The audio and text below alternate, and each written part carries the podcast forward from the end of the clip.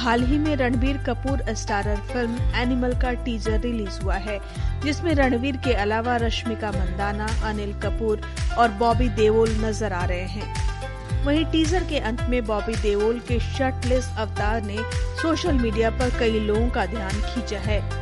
अब बॉबी के पिता और दिग्गज एक्टर धर्मेंद्र भी प्रतिक्रिया करने वालों की लिस्ट में शामिल हो गए हैं। उन्होंने अपने एक्स हैंडल एनिमल टीजर की एक क्लिप शेयर की और लिखा, एनिमल में मेरा मासूम बेटा। वीडियो के कैप्शन में लिखा, सुनो तुम सब लोग एक दिसंबर को थिएटर में आना, वरना बता दें कि संदीप रेड्डी वांगा के निर्देशन में बनी यह फ़िल्म एक दिसंबर को सिनेमा घरों में रिलीज़ होगी।